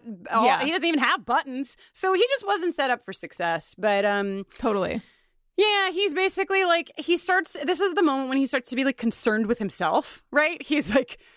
You know, Dawn is like literally about to fucking die, and he is like, what? Glory? It's just like fucking Glory. She never fucking thinks about me." Blah blah blah blah blah blah. He knocks out. I've I've referred to Tall Minion just so you know as Dahofrin, even though I know it's not Dahofrin. I had to look up if, this, if the actor was the same because they reminded me so much of each other. it's a different guy. Oh, Yeah, I see that. You see you the also say like though, right? Gandalf minion or Magneto minion. Gandalf minion. Um. Okay. I don't know. I have I have these two notes. Tall minion priest knocks and Ben face smashes him. Oh, has anyone ever done this? I was trying to figure out what I meant by has anyone ever done this. Beautiful listenership. I have so many questions for you today. Oh, have you you, wanna know ever bashed someone else in the face with your face? If you work in uh stunt profession or you uh Beat people up. recreationally. I don't know. I'm just so curious about this because I understand, you know, I have a puppy and he's got a hard little fucking noggin that he occasionally will attack me with unintentionally. It's just like a little battering ram. So imagine a human head, which is what, like eight pounds or something. Uh, Uh, according to Jerry Maguire. the- right. Uh, that's like pretty big and solid. But it's like if you hit one of those with another one of them, does that do they cancel each other out? I'm very curious. Or maybe it's like when you were playing pool, I you hit one has to- ball into another ball and the second ball goes flying. Yeah, I was going to say it probably has to do with not metaphysics, but actual physics. It probably has to do with the angle at which you hit the other person and the place on your head and the place on you on theirs, right? Because like there Oh, yeah. are My forehead into somebody's like delicate little Yes, nose. Probably yes. the money shot. So yeah, if you have uh, headbanged any of your um, enemies, uh, do write into us at bufferingthevampireslayer at gmail.com and please let us know. Jenny has a right to know. Uh, you know who might know the answer to that question is Latoya Ferguson because Latoya knows some stuff. Latoya knows some stuff about wrestling, and I bet you she would have. I bet you she would weigh in on that. So we'll have to make a little earmark that the next time we talk to Latoya, we can ask her. Oh yeah. okay, so we're back to Buffy, and she's like, "Do you like dolls?" And we're like, "We've been here before." Willow has an amazing line. Uh, I think we've already dejaed this vu. Nice one. Nice. And- Very nice. Yeah, and Jenny, you and I, uh, we've, I mean, if if you've been listening to the last few episodes, you know we've been bringing in um, our new producer Alba a good amount. And when we were talking about this episode, she brought up this scene uh, in particular. Because of the doll that Buffy is holding, right? Buffy is very, very uh, pointedly holding a doll that looks just like herself. Um, something that I think many uh, white I- I'm going to say white girls in the 90s because we were not at a place where most of the world was giving dolls to anyone but girls.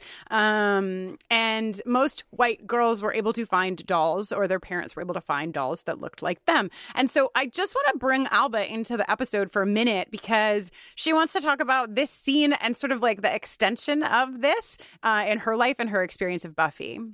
This might seem like a really small point for a lot of people, but for me, growing up, a brown girl in North America, my mom is from Venezuela, my dad is from Chile.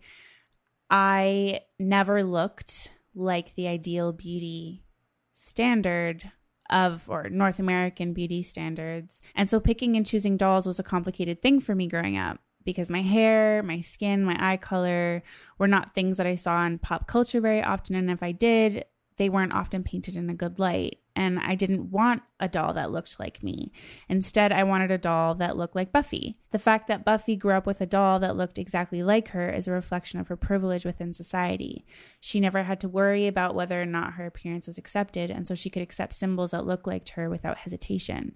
And this wasn't the case for many young girls and boys and non binary people growing up in North American society or in Western culture, I think. And I think this permeates like the entire world and neocolonialism and all of these things. So even though it's a really small point, seeing Buffy with a doll that is almost in the exact image as her sparked a point for me and something that I noticed where it might not be something that other people notice right away. Thanks, Alba. Oh yeah. I think this is an experience that um that you and I have the privilege of of not of not being aware of while growing up. Alba really got me thinking about sort of like visible identity and invisible identity because Mm. like as a Mm. kid growing up I was not at all interested in playing with dolls that felt like very disconnected and I had a lot of like kind of like anxiety and discomfort because I would get dolls like as Mhm. presents from like relatives and stuff who were just you know like doing standard like girl present gifts right Yeah. there's so many like layers to what we form children's contextualizations of Yeah. themselves or like try to Yeah. I think when you and I started talking more um, about anti racism in this podcast specifically, like we did get some feedback that was like, okay, but this is a show about a vam- vampire slayer. Like, what are you really going to do? And it's like, well, this is this is just it, right? Like, it's always here. It's always present. The media that we consume, the things we're seeing, it's telling us something. It's always telling us something. And at this point in our um, like growth and learning, right, we're able to say like, okay, so what is it telling us, and why the fuck is it telling us that, and what's the problem here? But when you're a little kid, that is not usually how your brain is in taking things. You're learning just verbatim. You know, what is put on the table is what you're picking up to look at. And so it's it's harmful and um, important to look at. And so, Alba, thank you again for bringing that into the fold here. Um, Yeah. And, you know, just so fucking excited to have you on board with us and to be working with you. hell yeah Okay. Okay, we hear again that Buffy loves it here. Little Buffy. She just loves it here. And why wouldn't she? She has no responsibilities uh, except to like hang out in her play area. Ugh. To be a tiny child. Uh, and Willow sees Book Buffy again Mm-hmm. before we cut to Spike and Xander out on a don't call it a date. They're just going to ah, visit a friend. Would love for their second date to be Joel Grey making them cocoa, you know? What a lovely second date. Oh, I love that. I love that Doc is like, "Yo, do you want some cocoa?" Because it's as though he's like Yeah. an all-knowing, all-seeing entity who knows that Spike loves his little marshmallows. Oh yeah, absolutely. Uh, um. one thing I just want to point out here is that we get we return to the delightful bit of Xander like figuring out, "Whoa, did you realize that Ben is Glory?" which is great. But then Spike says special ed Yes. remembers, Yes. which we hate. Yes, we do. Uh, no, thank you, Spike. Keep Spike your is- ableism. Yeah, I was gonna say Spike is, um, you know, fairly homophobic, which I think we can chalk up to like his internalized homophobia. Um, so I'm willing to give him not a pass on his homophobia, but like I think it's complex. I think there's more complexity there. His ableism, though, that's uh, that's just some bullshit, and he is uh, repeated. He repeatedly um, says things and does things that are ableist, uh, and saying special ed is one of them. So, nope. Hey, uh, Doc, Joel Grey. Can we just call him Joel Grey? Like to me, that is the character. Yeah. He is like Glorificus. You don't want to mess with her. Like, I'm a small town guy and she's a big city girl. And Spike really notices him like edging over to um, sort of protect this box, right? It's always This about blood and it's always about I just feel like Joel Grey wouldn't do this. I Like, agree. he- I agree. This feels out of character for this for this demon who seems very like cool and collected. Yeah, like I- there's I- no reason they would have their attention drawn to that box at all. No, and if they had, he would have just like fucking killed. But you know what I mean? Like, I just feel like he's powerful enough to not inch over to hide something. I agree. I thought that was a little off. but he does. He does. and we get this great idiot whisper, so like creepy and good, and he's got a great big sword and a great big tongue. Yup. This was like the yup, first. and he kicks Spike in the face.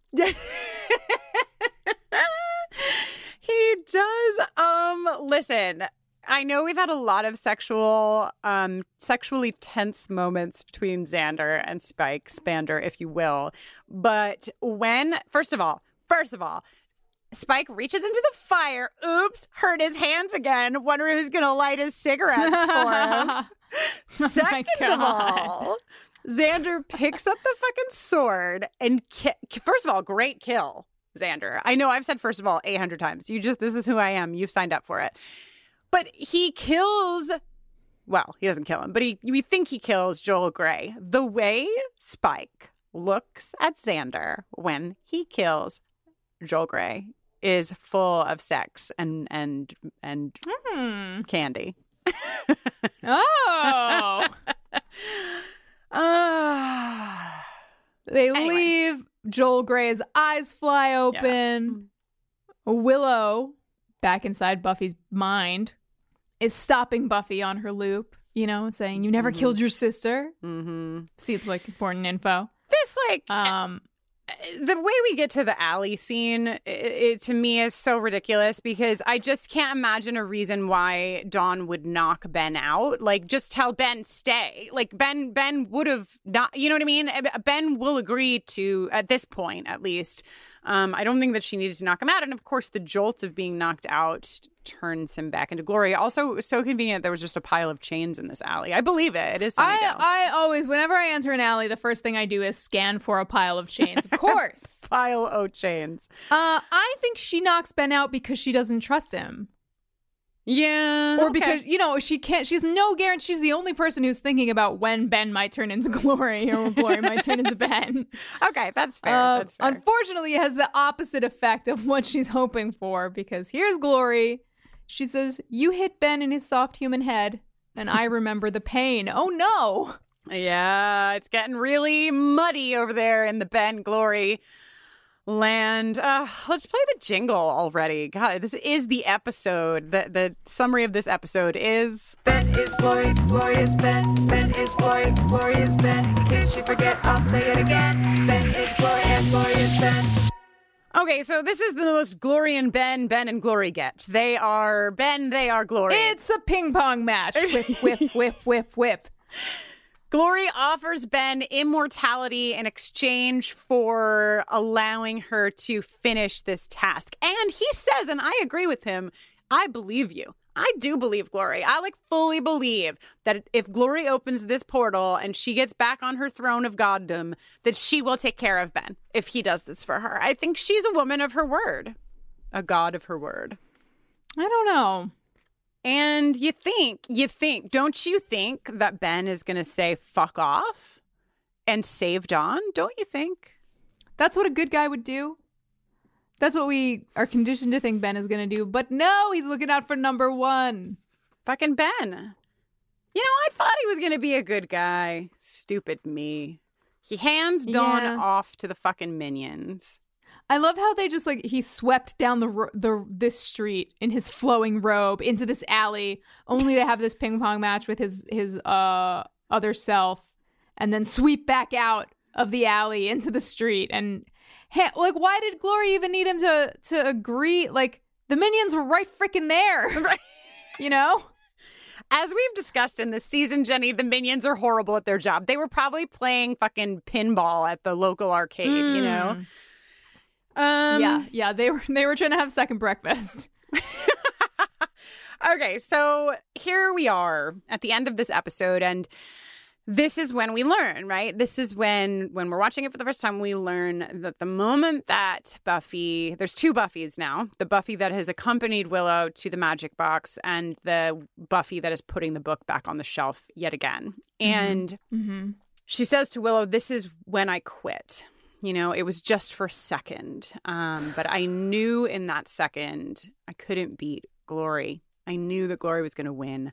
I could feel it. And then to add to the thing that she is carrying, the thing that makes this the weight of the world is not even that she quit for a second. It's not even that she knows she can't beat Glory. The reason she's carrying the weight of the world is because she says, I wanted it to happen.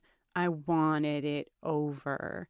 This is all of this too much for me. I could cry in this recording closet of mine because it is Yeah. so devastating.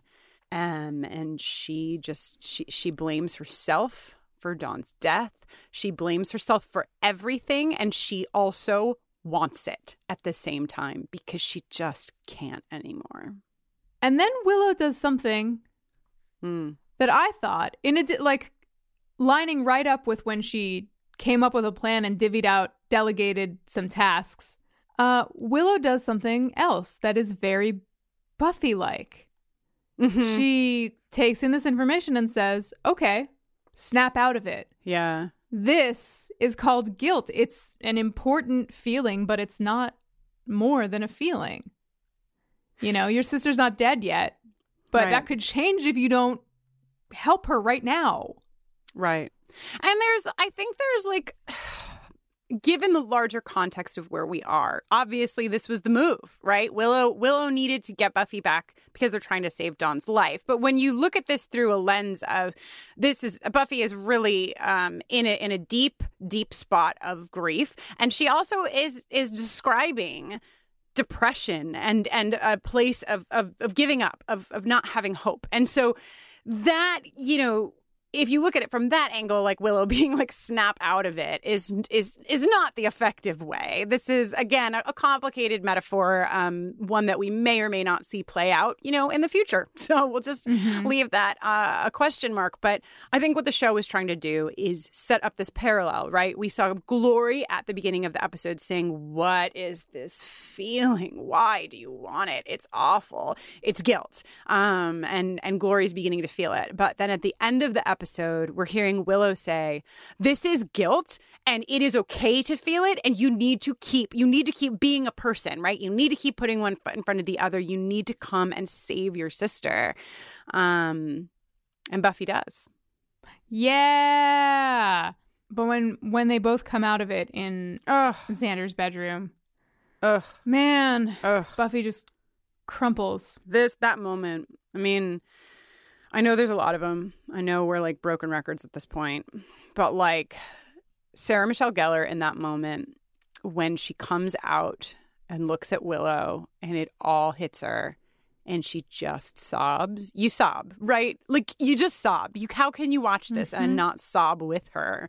Um knowing everything knowing everything that she's been through and then heaven forbid you know everything that comes after you know? Like it's just it's so much um and it's done beautifully beautifully. And this is you almost think like how how could you even take their friendship further? How could you even get them closer? Um how could you how could you experience more with these two as best friends? And then there's more. There's always more which is true for life right? I mean my best friend i've been her best friend for 20 years and every time i think we've that's it we've reached the peak you know? Something else in life happens and you're there for each other. And how do you show up for each Mhm. other? And what does that do? What how does it deepen those grooves that you have in your relationship? And these two are gorgeous and stunning in their friendship for each other, the way that they show up for each other. And um, yeah, I'll just be over in the corner crying for uh, the rest of Sure. season five. So Well, then let me tell everybody that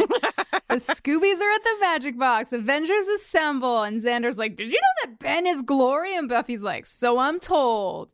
And then, uh oh, Dad has some bad news. Oh, Dad has the worst new bummer, Dad. Yeah. Yo, this is so fucking.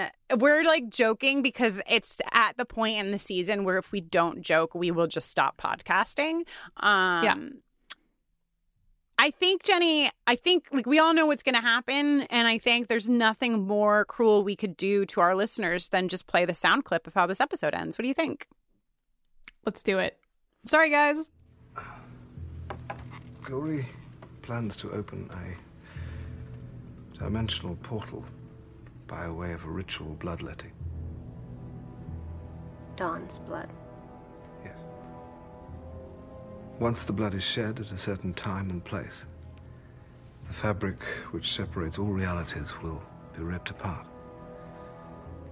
Dimensions will pour into one another yeah, with no barriers to stop them. Reality as we know it will be destroyed, and chaos will reign on Earth. So how do we stop it? The portal will only close once the blood is stopped. And the only way for that to happen is. Um,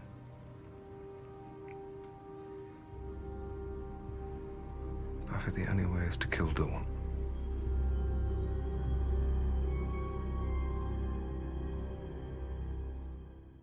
And with that, we direct you to the Sexual Tension Awards. ah! Sexual attention Award.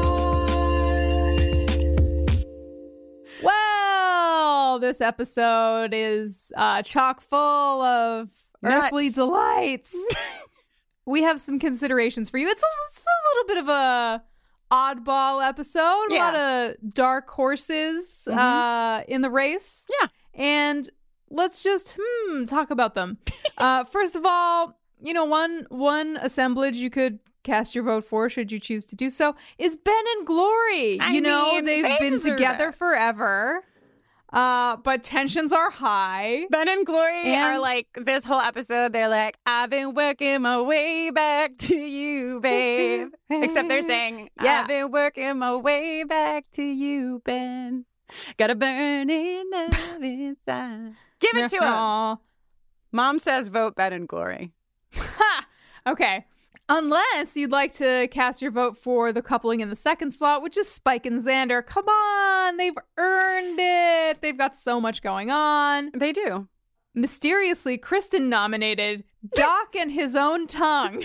Uh, to state it clearly for I the have record, nothing I to say about it. I said Joel Grey and his own tongue. So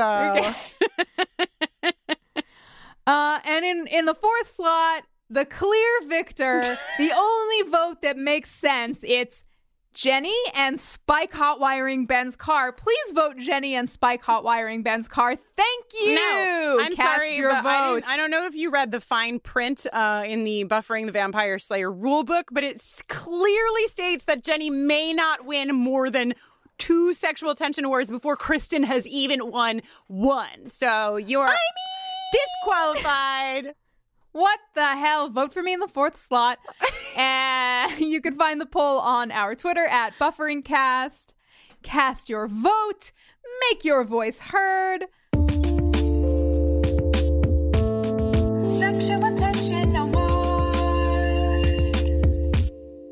Wow, Jenny. Uh, hey, you know what I meant to say to you? This episode is dedicated to you because it's called Weight of the World, which the acronym for that is wow. It's it's a Jenny special. wow. Well, uh, I always knew it would come down to this, of course. Uh, I'd like to thank the Academy.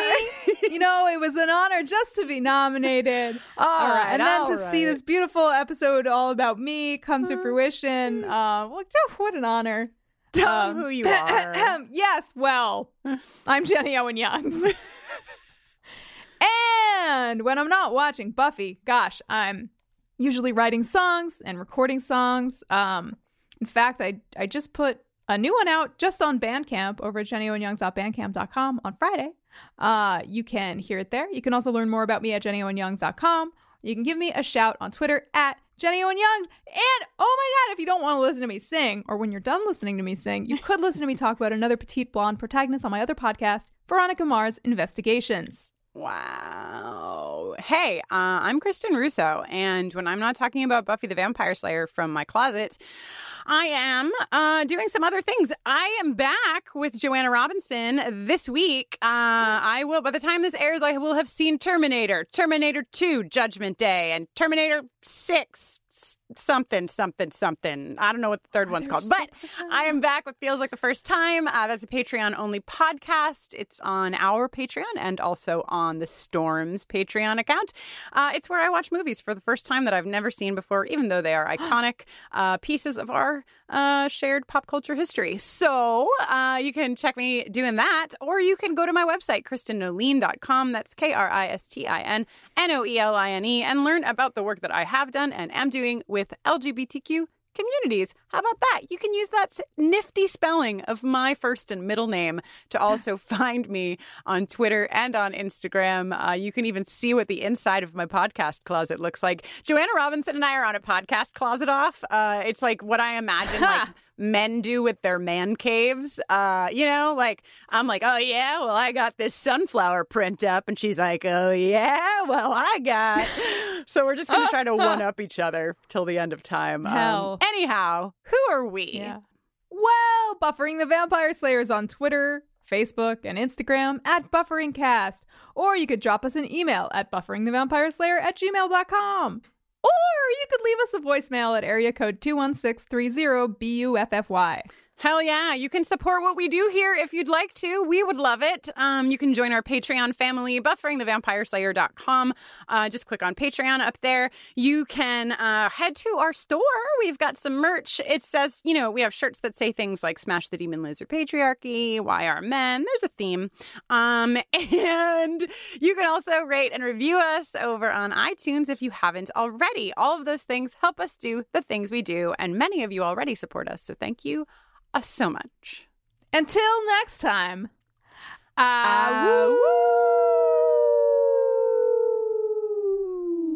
Oh my God, season five is almost over. When I start at the bottom and go back to the top, walk a mile worth of hallway, turn around and stop. There's a grave in the bedroom, there's a book up on a shelf, there's a piece of my family that I can't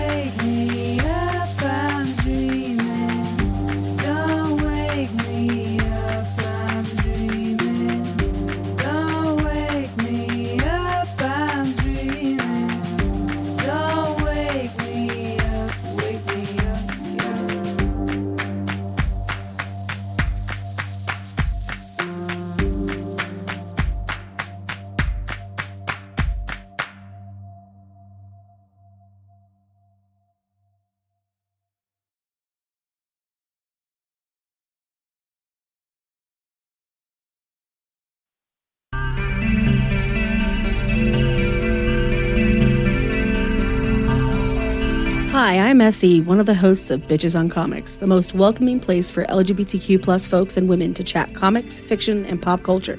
Bitches are both wanted and encouraged on our podcast. We speak with amazing guests about the media they've created, critiqued, and loved, and you don't have to just take our word for the great time we're having over here. We've been named a Best Comic Book Podcast by several publications, including Book Riot, The Mary Sue, and Comic Book Herald. So tune in and listen to us talk with your faves like Carmen Maria Machado, Amy Chu, MariNaomi, Anthony Oliveira, and many, many others. Our whole goal is to include more folks in the comic book and pop culture world and to help new readers find comics and speculative books they'll love, with no shade for being new. You can find Bitches on Comics wherever you get your podcasts, and you can learn more at bitchesoncomics.com.